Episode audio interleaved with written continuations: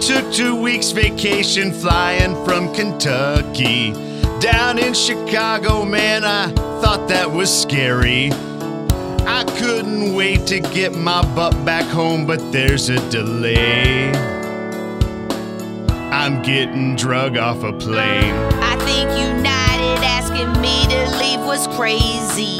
Cause I'm a doctor and I have a lot of patients to see. Now I've got three TSA guys staring at me.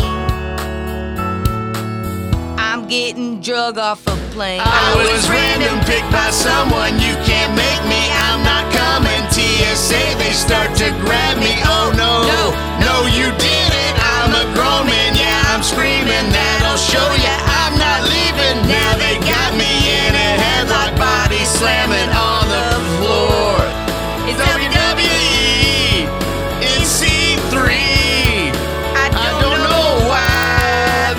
on me.